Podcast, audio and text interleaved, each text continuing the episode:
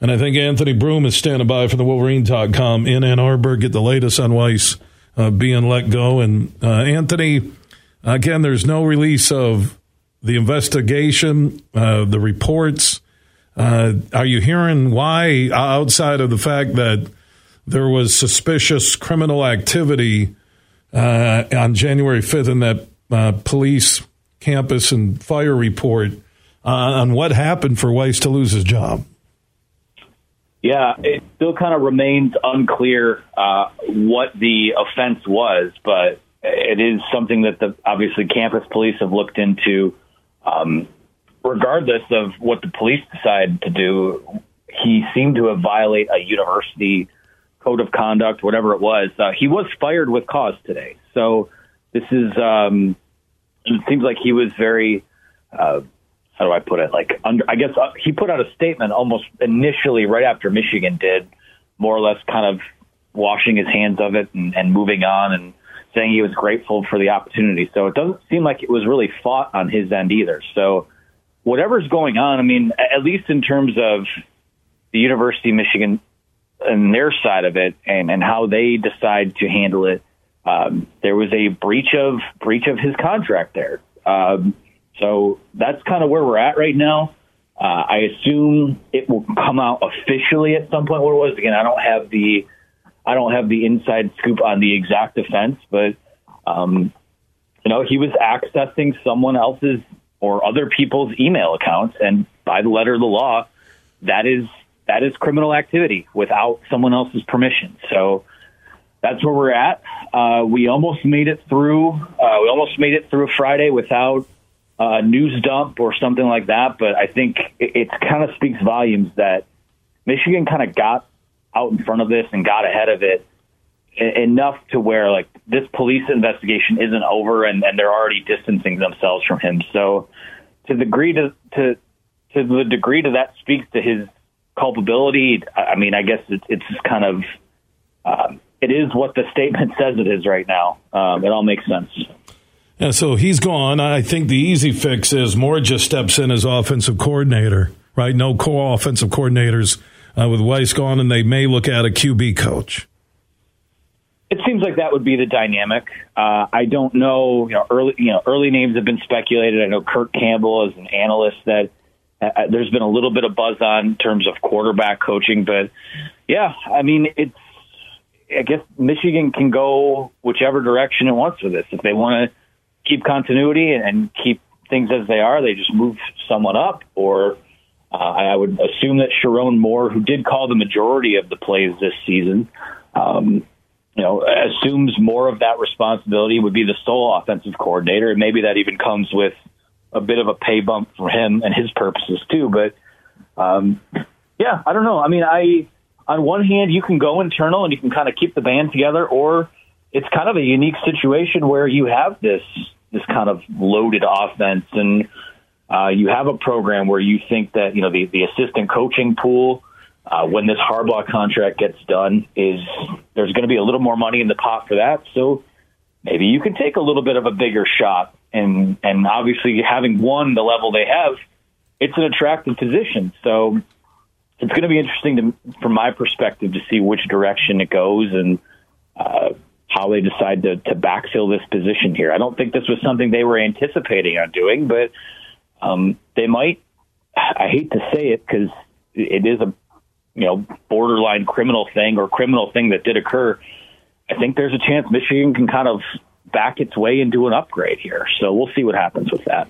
Yeah, and I, and I hope the upgrade isn't Greg Roman, who just stepped down as OC with Jim's brother John. I, I didn't like their offense. You could see it's about Lamar Jackson, the athlete, more than the scheme. So, and there's that connection with Roman, uh, with Harbaugh in his NFL coaching days. So, uh, I, I, hope that's not the case. I, the dream shot would be if a Kingsbury wanted to step in and uh, be a coordinator. That would be pretty crazy to upgrade and have almost like an air raid type offense. But I don't know if that fits Harbaugh. So, if there is that window of opportunity for an upgrade at offensive coordinator. Is there a program out there that if Michigan goes this way, they they become that potential national championship team? Not necessarily a name, but just a style. I mean, I think they can.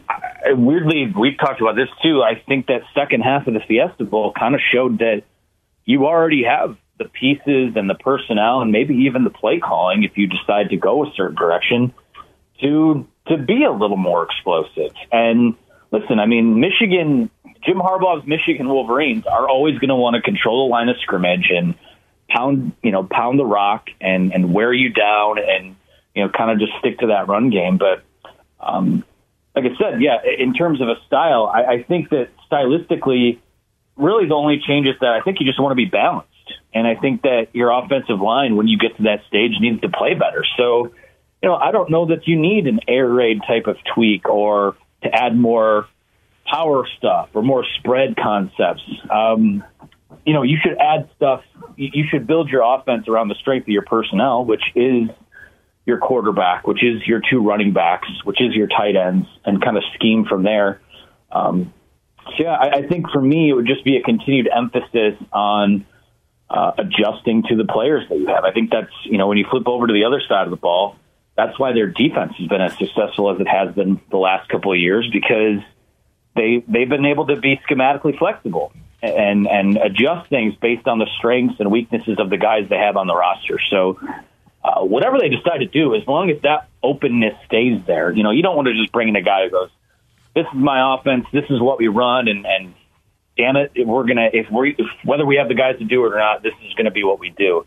You want to keep some flexibility in your approach, and like I said, I think that again, you don't want to lose the Fiesta Bowl, and you don't want to have to score 39 points in the second half of the game to make it competitive. But I think the the recipe is kind of is kind of revealed itself, and I think you can build on that from there. You mentioned uh, calling plays, uh, and with Weiss being fired, Matt Weiss fired with cause by the University of Michigan related to the computer access uh, potential crimes. Anthony Broome from the Wolverine.com is joining us from Ann Arbor. So take us inside that second half when the offense exploded, that game at Ohio State, really second halves most of the year. Uh, who was calling the plays? Was it Harbaugh? Was it Weiss? Was it uh, Moore? Who was the main play caller for Michigan this year? Uh, I believe it, the the lion's share of the plays went to Sherrone Moore. Uh, you know, I, I still it's still kind of unclear. I don't know that it was truly 50-50. I think for most, I think it was mostly Sherrone Moore. And when you see the way that they ran the football, that would seem to support that. But um, yeah, I don't. There's. I don't think that Jim Harbaugh was ever calling the plays. I think they would. Um, it was. You know, he certainly calls in the play. He's the guy who uh, has the final call on it, obviously. But yeah, I think it, I think that for the most part it was more, and Weiss had some influence when it came to the red zone, when it came to the passing game. Uh, I think it kind of split up in a pretty logical way, just in terms of okay, Sherrone Moore offensive line probably going to run the ball a little bit more when he calls plays, and then Matt Weiss quarterback. Um, that's when your your passing plays and those type of concepts come in. So yeah, you know, they've never really peeled the curtain back on what that what that dichotomy looks like, but I do believe that most of this season and and even in the Fiesta Bowl, I, I really really what happened in the Fiesta Bowl was out of necessity too. I mean, you kind of got to a point where it had to be. Listen, we don't have Blake Corum, JJ. We need to win you a football game, or we need we need you to win us a football game, and we're gonna just kind of unleash you and call call as many plays as we can to get ourselves back in this thing. So yeah, I still think it was a groupthink effort. I don't think it's I don't think it's as binary as oh wow, they look at how successful the passing game was. That may have been Matt Weiss's call. I I just think it was the way the game played itself out. I think that the group kind of came to the consensus that that was the way things needed to be called. His name is Anthony Broome. You can follow the Matt Weiss being fired story at the Wolverine. Uh, dot com. It is kind of crazy since what they did to Ohio State, how euphoric that time was, uh, and even prior to that, with you know Mazi Smith. Then they beat Ohio State. They're back in the Final Four. They're a national champion uh, contender, and just the drama. And I know you've alluded to the drama numerous times on your Twitter feed. Some humorous, some uh, angry, some legit, um, all legit. Uh, but yeah, they just need the headlines to go away and get back to focusing on football. And and, and it's not all at uh, Harbaugh's desk. Uh, it, Weiss had nothing to do with him, at least what we've uh, heard so far.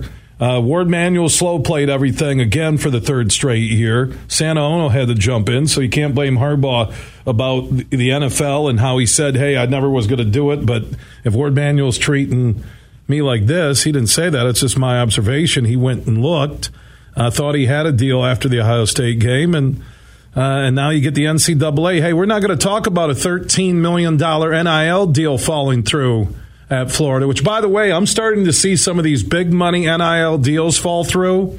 And I think schools, Anthony, are concerned that if you bring a kid in now and how much money's flowing with these NIL offers, that some schools are going to start going to get hammered exactly uh, how did you use his name, image, and likeness, and how does it equate to 5 million, 7 million, 3 million, a million, 700,000, or even that reported 13 million? Yeah, I mean, we're getting to the point where some of these reports, you have guys making more than first round picks will make in their rookie contract, and before they've even before they've even you know gone to their senior prom. You know what I mean? So it's like you look at it, and I know there's been a lot of frustration from the Michigan end of things over how slowly it's moved, and it has moved slowly, but um, you know, it kind of it kind of just goes back to you know, NIL is just it's never been about pay to play. And all, but what it's allowed a lot of these schools to do is kind of do the quiet part out loud. And uh, it's playing itself out publicly. I imagine there would be lawyers involved. I mean, you can't you can't promise something you don't have. And you know, for, to Michigan's credit, the guys that they do have on, like they're not going to play the, hey, we want this is what we want over X amount of time. Um, they're not going to play that card on the recruiting trail, and they shouldn't. There are schools that are recruiting better than them right now that aren't doing that. Uh, but what I think what Michigan's done a really good job of is taking care of the guys that are on the roster. Um, they've started to embrace the collectives. The valiant guys have um, been putting in so much work behind the scenes uh, in terms of, especially that one more year fund. I get, I mean, I know the the Blake Corums of the world and the, the Zak Zinters, the Trevor Keegans of the world were kind of the poster children for that, but you know, it also takes care of the other guys too. Um, so it, it's just it's so hard to just keep track of everything now. And lost in all of the hoopla of this week, uh, when we talk about all these storylines, is that winter conditioning started. So players are back in the weight room.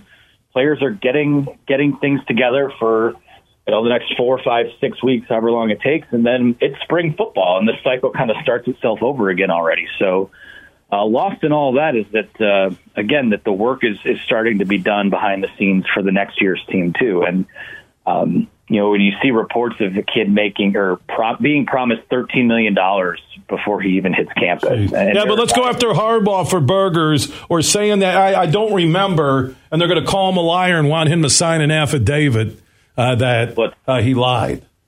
It's ridiculous. Oh, um, again, you can't if, if you're being investigated, you can't lie or mislead, but there's nothing that said he lied. He just says he doesn't recall the details. And he, honestly, let's call it what it is.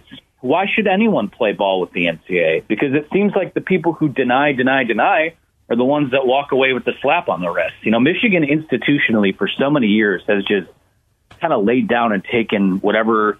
Again, they haven't had a ton of sanctions or anything like that, but um, they've kind of just bowed and, and acquiesced to uh, you know what the letter of the law was. Um, the NCAA is they if they don't have the proof that Jim Harbaugh was you know misled them or wasn't truthful. And you know I'm not saying that he didn't do that. I wasn't in the room when they when they met or when the incident happened but it just seems like there's so much the toothpaste is so out of the tube with all of these other issues.